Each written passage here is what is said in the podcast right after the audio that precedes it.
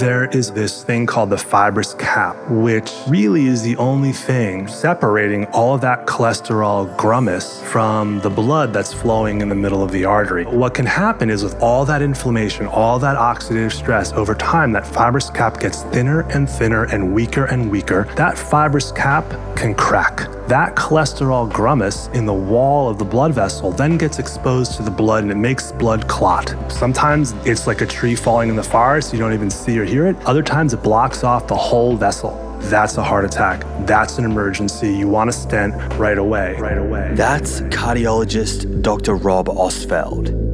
And this is episode 146 of the Proof Podcast.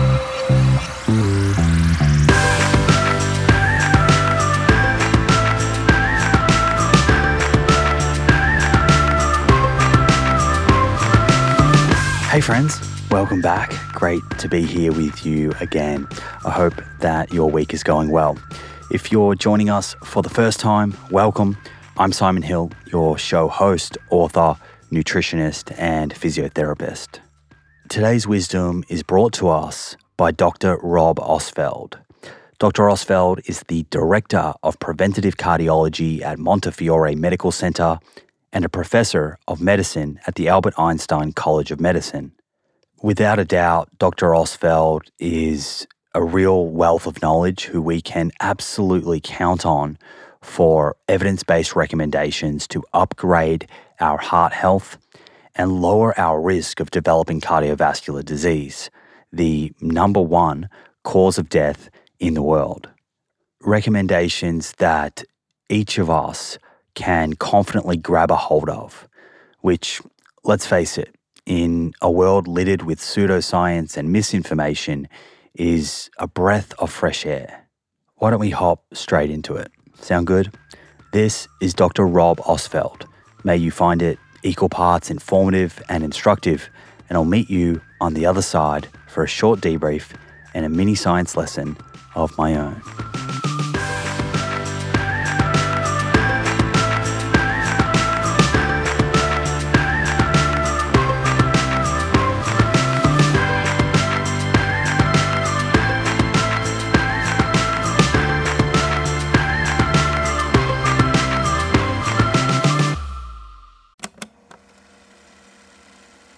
One of the best ways to track our health is to regularly get blood work done, so we can take a peek under the hood and get a feel for the state of our cardiometabolic and hormonal health. You can do this with your local doctor, or you can use a service like Inside Tracker. The nice thing about Inside Tracker is they make the process super convenient. You can organize their phlebotomist, a person who draws blood, to come to your house or office to do the blood draw. A few days later, your results show up in the Inside Tracker app, and they provide lifestyle recommendations based on whether a particular test is suboptimal, normal, or optimal. I've checked Inside Tracker's lifestyle recommendations, specifically the exercise and nutrition ones, and I can confidently say they are evidence based and in line with the information shared in both my book and on this show. They even added ApoB to their ultimate plan, based on recommendation from myself and others. It's also nice to have all of your lab results readily accessible in one mobile app, making it easy to pull up past results and see trends and patterns over time. Get 20% off the entire Inside Tracker store. To get started, go to insidetracker.com forward slash Simon for this exclusive offer. That's insidetracker.com forward slash Simon.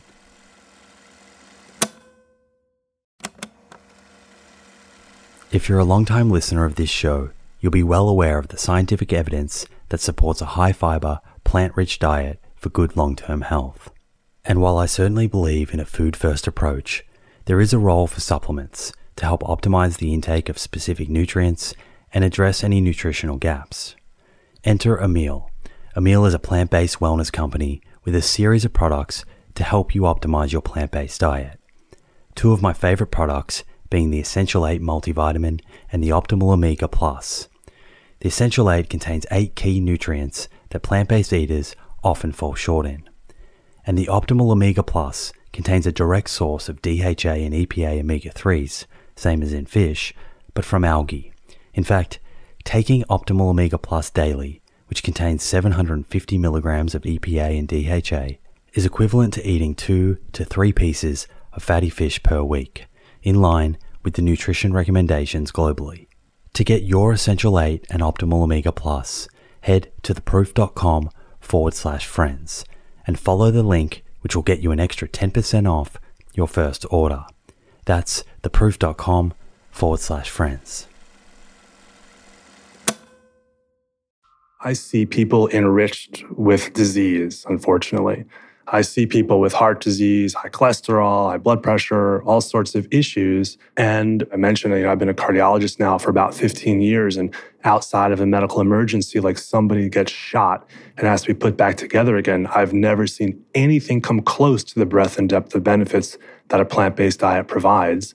The longest living populations with the most centenarians, as you and I'm sure your listeners know well, looked at by the blue zones eat almost exclusively a plant based diet. Meat is a side thing, maybe for special occasions, but it's largely a plant based diet. And of course, they do other things, exercise and have community support. But from a 500 foot view, the longest living populations in the world eat almost exclusively a plant based diet you can look at populations, for example, from Japan or China, maybe from a number of decades ago, because their dietary patterns are changing now.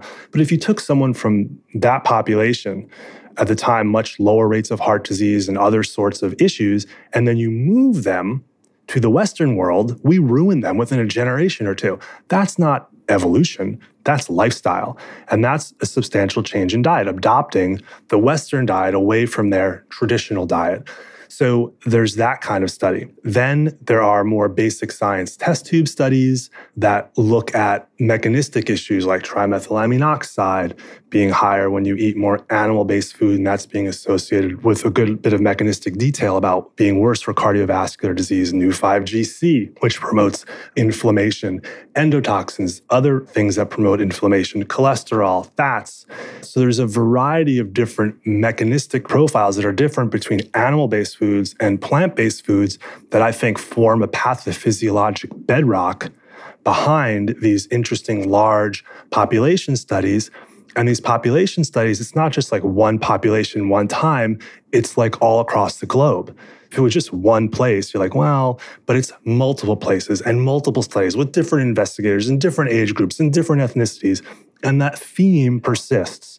And then there's, of course, interventional studies as well, where if you modify your diet in a variety of different ways, eating more toward a plant based diet is healthier.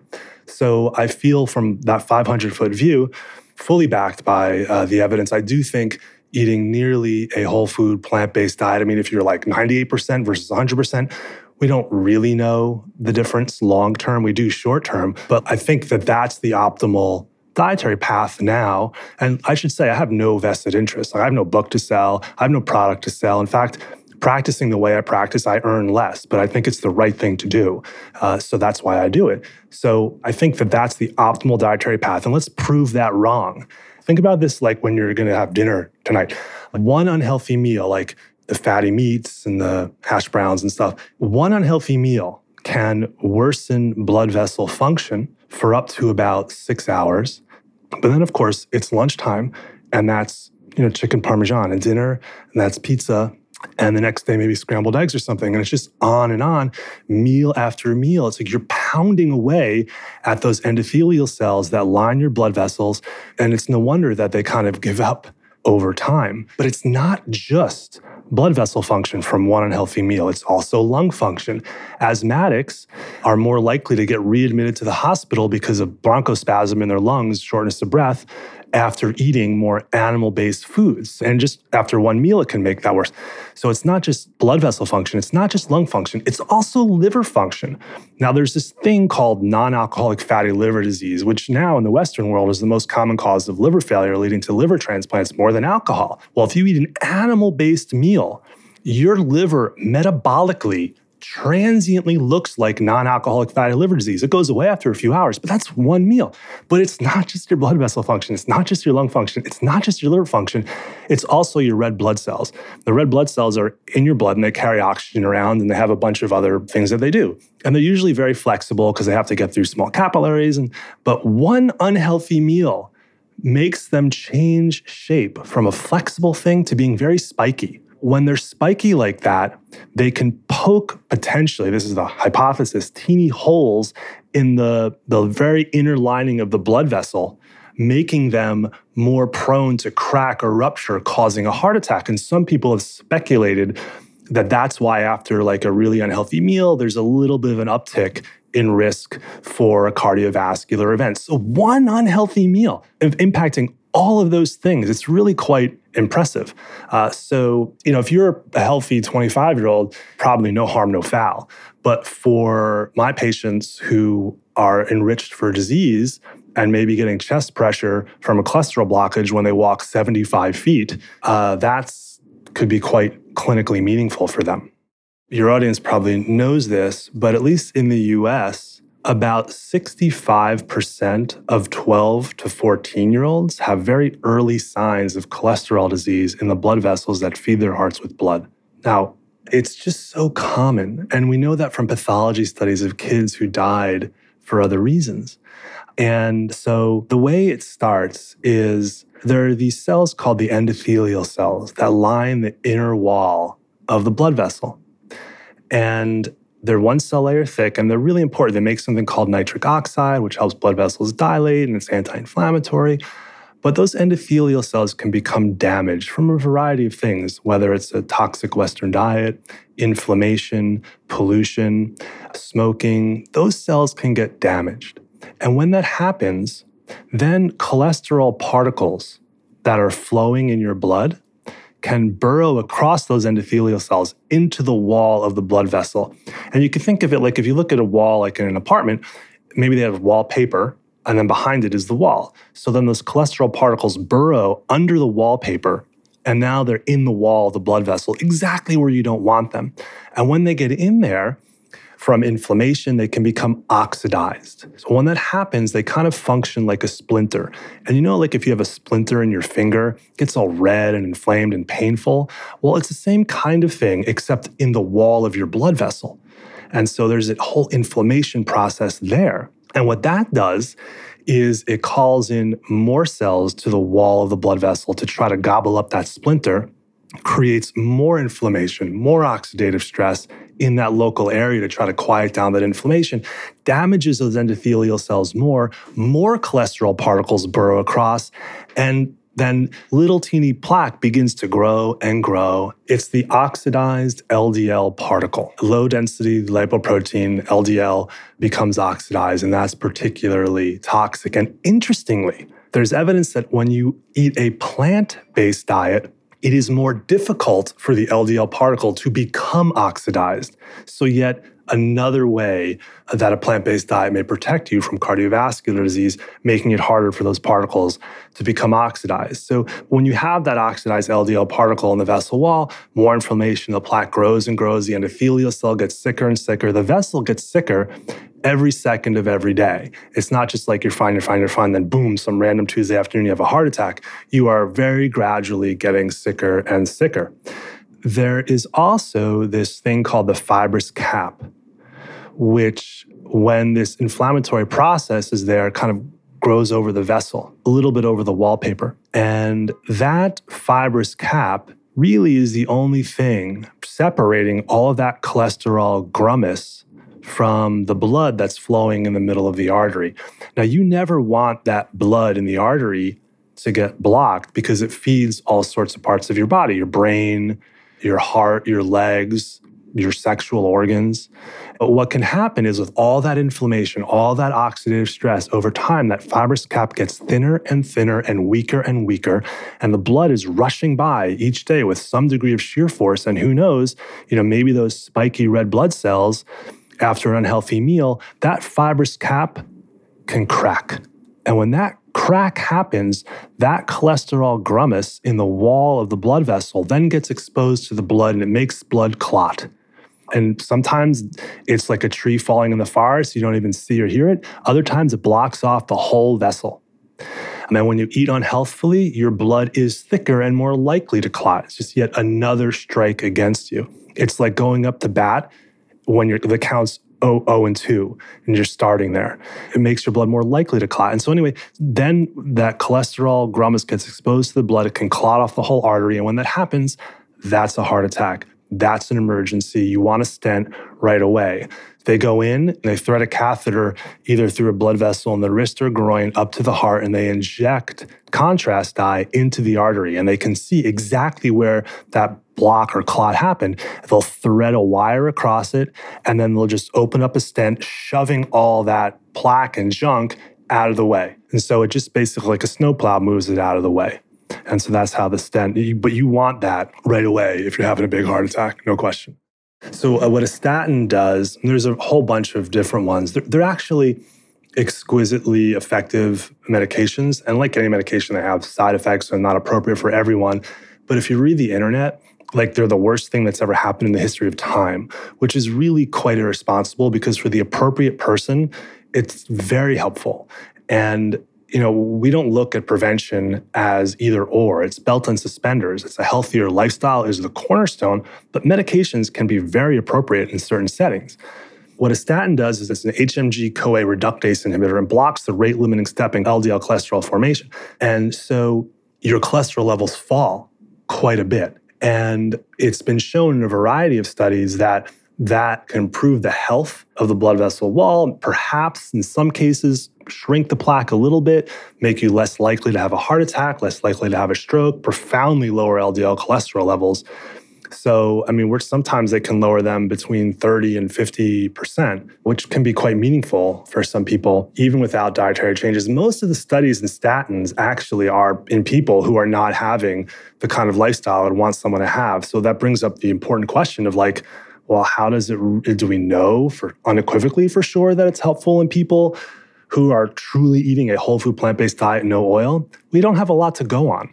You know, we have anecdotal case series here, case report there, not as much to go on. So you just have to extrapolate from the best amount of evidence that you have because you have to make a decision to protect that person. And so I will extrapolate from studies of hundreds of thousands of people, presumably with a variety of dietary patterns that just aren't outlined in the study, so you don't know. And I will extrapolate that to my patients who've had a heart attack and who are beginning to adjust their lifestyle. And anecdotally, the benefits that I've seen or that, that have been reported in big, big studies have also been replicated in my smaller anecdotal experience. And I feel very comfortable given the safety profile of having patients eat that way. So those medications can lower cholesterol levels, also lower inflammation a little bit too, which can be quite helpful.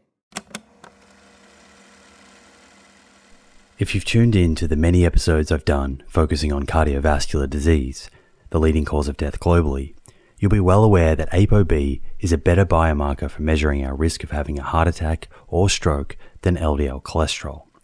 The only problem is that not every pathology lab is set up to test ApoB levels. Fortunately, this has now been made easier by Inside Tracker, a leading health and wellness company, founded in 2009 by experts in aging, genetics, and biometric data from Harvard, MIT, and Tufts that provides lifestyle advice based on your blood test results. With the new edition of ApoB, Inside Tracker's ultimate plan now analyzes 44 biomarkers, including metabolic health markers like HbA1c, triglycerides, and blood glucose, important nutrients like vitamin D and iron, as well as hormones like cortisol, sex hormone binding globulin, free testosterone, and total testosterone, before giving you science backed lifestyle advice to optimize your health and longevity. Your data tells the story of your health. With Inside Tracker, get to know your story and create a lifestyle that delivers better health for longer. Get 20% off the entire Inside Tracker store. To get started and redeem this offer, go to insidetracker.com forward slash Simon. That's insidetracker.com forward slash Simon.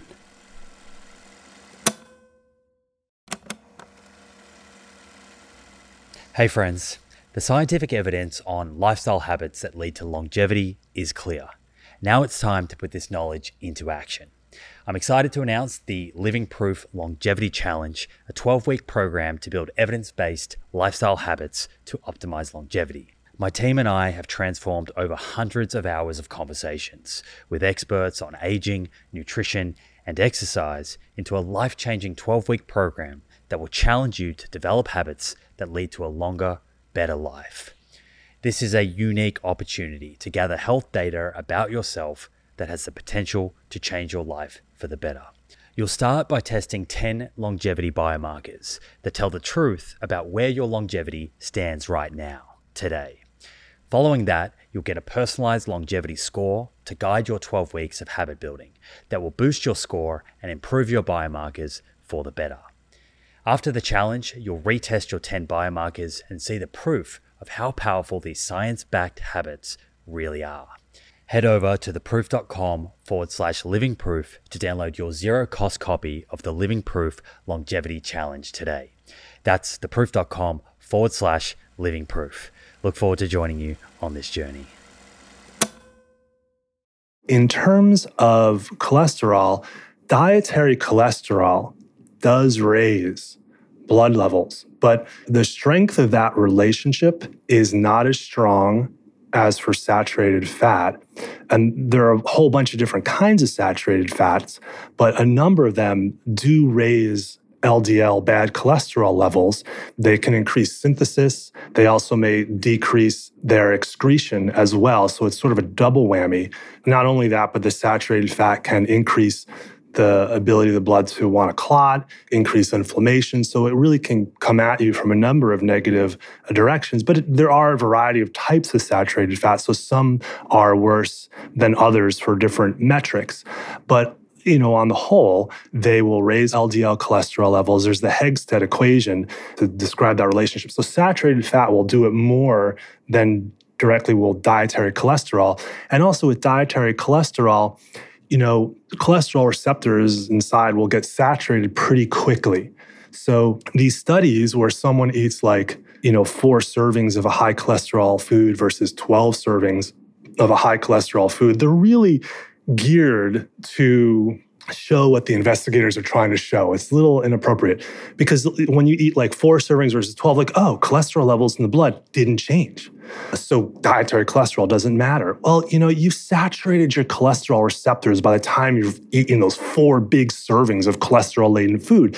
The interesting question would be none versus four servings. And then the handful of studies that do that, it does raise the cholesterol levels, not to the same degree as, say, a saturated fat would, but it's a little misleading, I think, when people do those kinds of you know, gerrymandered studies, if you will. So it does raise it. Eating dietary cholesterol does raise it, not to the same degree as would uh, saturated fat, but it's a complicated milieu. I mean, there's a genetic component to cholesterol levels, and that matters. There's a dietary component.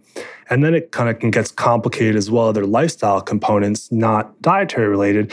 I mean, smoking, to my knowledge, doesn't necessarily raise cholesterol levels, but it can make your LDL particles more oxidized and more atherogenic. Exercise can lower cholesterol particles and be helpful for other reasons. So we want to be careful not to be too uh, reductionist about it. But yes, so saturated fat can both increase LDL cholesterol levels, decrease their clearance, increase inflammation, make blood more likely to clot. Dietary cholesterol can raise LDL blood cholesterol, not as much, and only to a point because you'll saturate your receptors. With fats, the trans and saturated fats, I don't believe are your friends. And the guidelines recommend not having trans fats or like less than 1% or something.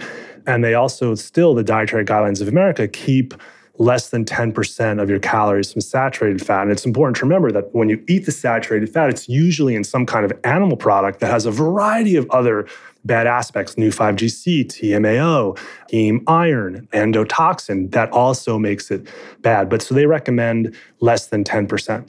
Saturated and unsaturated fat, the new dietary guidelines in the US from 2015 or so, they got rid of a top number for fat. The devil is, of course, in the detail. When you compare mono and polyunsaturated fats to saturated fat, they're actually much better. I mean, there's a variety of studies where if you remove 5% of your calories from saturated fat and replace it with 5% of calories from unsaturated fat, people do better. They have fewer cardio. That's like an olive oil. That's like a canola oil. They do better compared to saturated fat. And that's another reason why there's so much confusion about saturated fat because much like these sort of misleading cholesterol studies where okay i'm going to ask you to eat a truckload of cholesterol or two truckloads of cholesterol and you know what? It doesn't make a difference because you're eating a truckload of cholesterol. That's misleading. And for saturated fat studies it can be misleading because you can ask well instead of what? So if you say well we got rid of saturated fat but look people are still sick and dying well, what are they eating instead of the saturated fat? Like, if you replace it with razor blades, like they're clearly not going to do better. I mean, I'm obviously making a ridiculous example here, but if you replace the saturated fat with simple refined carbs, like sugar cookies, people don't do better. And that's why it looked like in a number of these big analyses that saturated fat wasn't so bad. They didn't say it was good, but they didn't say it was bad. But that's because what are you eating it instead of? So if you replace saturated fat with refined sugar cookies, okay, shocker, you're not going to do better. But if you replace saturated fat with a similar amount of calories from unsaturated fat, you do better.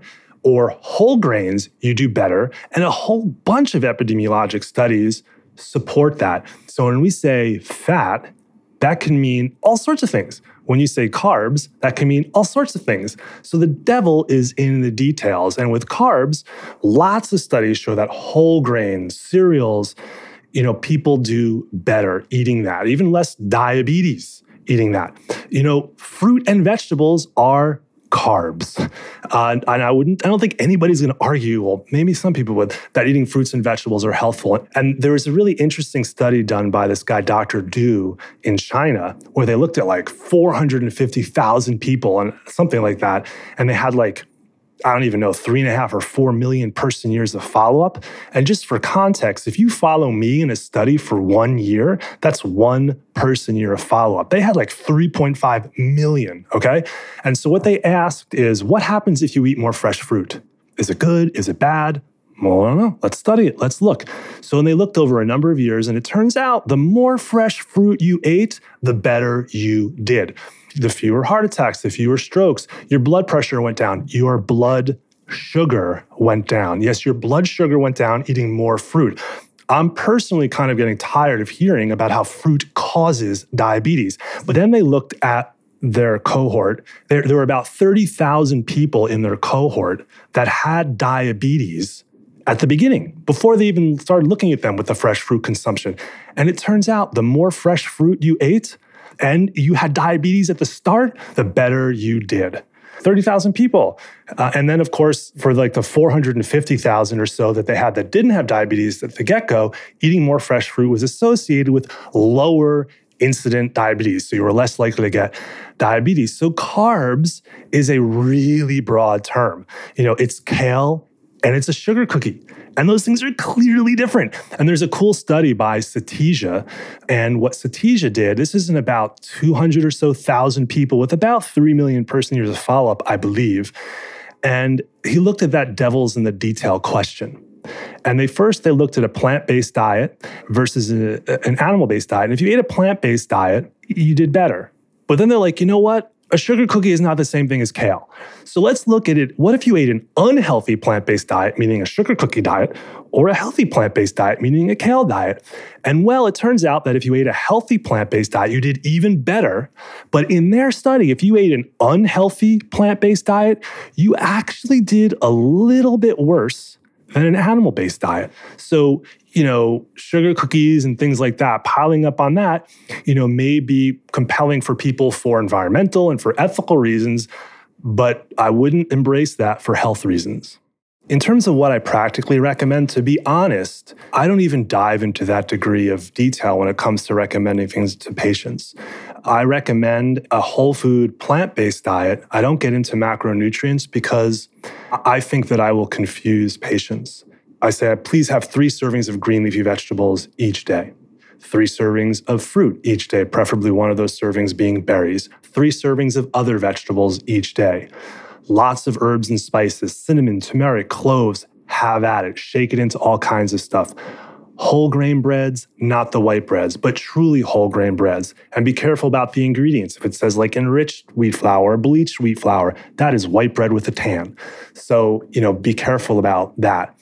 Brown rice, I recommend not white rice. Other whole grains like quinoa, spelt, oats, beans are great. Lentils are great. I particularly love lentils. They're like nutrition rock stars. And like cost per like nutrition is like off the charts with lentils. So beans, lentils, chickpeas, peas, tofu. Uh, so you know, have a sweet potato, baked, not fried. You know, don't use sour cream butter, but hot sauce, salsa, mustard if you want on a baked potato. Have at it. A big green leafy salad each day. Uh, but I prefer uh, no salad dressing, and I prefer no oil. Now, obviously, there are workarounds that you know you can use hot sauce, salsa, mustard, vinegar, lemon, lime, beans, raw nuts. You know, particularly walnuts not a lot because they begin to become calorically dense, but a small handful. Walnuts, in particular, because they have a really good omega 3, omega 6 ratio. Uh, and for my patients without heart disease, I'll recommend avocado as well, knowing that they're going to be getting good fats there. None of the junk food like cookies, chips, cakes, candy.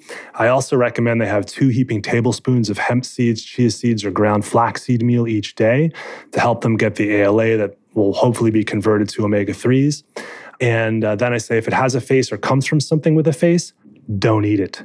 I recommend not having chicken. I recommend not having turkey, fish. Fish is indeed better than red meat, but it's relative. And you know, there's a really cool study by Song in the Archives of Internal Medicine or JAMA Internal Medicine, where they replaced 3% of calories from animal based food with 3% of calories from plant based food. It's an epidemiologic study. So is that bad? Is it good? Is it bad? What is it? Turns out if you replace just 3% of your calories from animal based protein with 3% of calories from plant based protein, you do better. And it was a big enough study they could look at all sorts of different kinds of animal proteins, like whether it's processed red meat, which of course the World Health Organization has now described as a class one carcinogen, meaning it causes cancer. Class one carcinogen is the same category as plutonium. Now, you're not going to get cancer after one processed meat sandwich, but it adds up over time. So, you know, processed red meat, red meat, poultry, dairy, eggs, all of those things in that study, if you replace just 3% of those calories with 3% of calories from plant based protein, you live longer. So then I'll recommend, you know, not having milk from cows. Also, you know, have almond milk, soy milk, oat milk. I recommend patients not have eggs, cheese, or yogurt because I personally believe that they will do better, I think, based on the evidence, if they don't eat those things. So, eating this way is unbelievably nutrient dense. And I should say, I tell patients if you're hungry, eat more, have at it, just more of the good stuff uh, because it's very nutrient dense. It's not as calorically dense, so they probably have to eat more. I do have them supplement B12, and I, I check a B12 in pretty much all my patients when I first see them. And many patients have low B12 and they've been eating a typical Western diet. So I have them supplement that. I have them start 500 micrograms three times a week empirically, and I follow a level. And I've been encouraging people to supplement omega 3s lately because there are some issues with converting the ALA to omega 3, um, particularly in older white people. And I do that for cognitive health, not for cardiac health. You know, so somebody goes 90% plant based, they're not all the way in. Yeah, would we like them to go 100%? Sure. But hey, it's so much better than 20%. And it begins to move the needle. And look, for my patients, anecdotally, I ask them, like, what percent are you now whole food, plant based, no oil? Are you 5%? Are you 95%? Like, what percent? Whenever they tell me more than 50%, anecdotally, like, I have no way to know other than what they tell me. That's when I start to see benefits, clinical benefits. Like cholesterol falls, they lose weight, they're starting to come off meds. Like if they go like you know 90% or more i see the most obscene turnarounds you've ever seen. I will begin to see changes within one to two weeks. We've had people reduce 10 15 medications lose 90 100 pounds avoid bypass surgery avoid stents reverse their diabetes or high blood pressure and on and on. And so many benefits they wouldn't necessarily have thought of. I mean you know skin issues getting better back pain issues getting better. I mean these are anecdotes but i see it time and time again. And i mean look you know it's great to reverse your high blood pressure. That's great. But it's maybe perhaps more compelling for some people to say a lot of my patients, their erectile function gets better. And there's lots of pathophysiologic reason to think that that's the case. And that's, I think, an easier sell than saying, oh, you know, the, the high blood pressure, which you don't even feel, gets better. And people will often call who are on high blood pressure pills tell me they feel lightheaded. And that's because they're getting so much healthier. They don't need as many high blood pressure pills. So we start to reduce the dose. Usually within one to two weeks, their clothes starts to feel a little bit looser.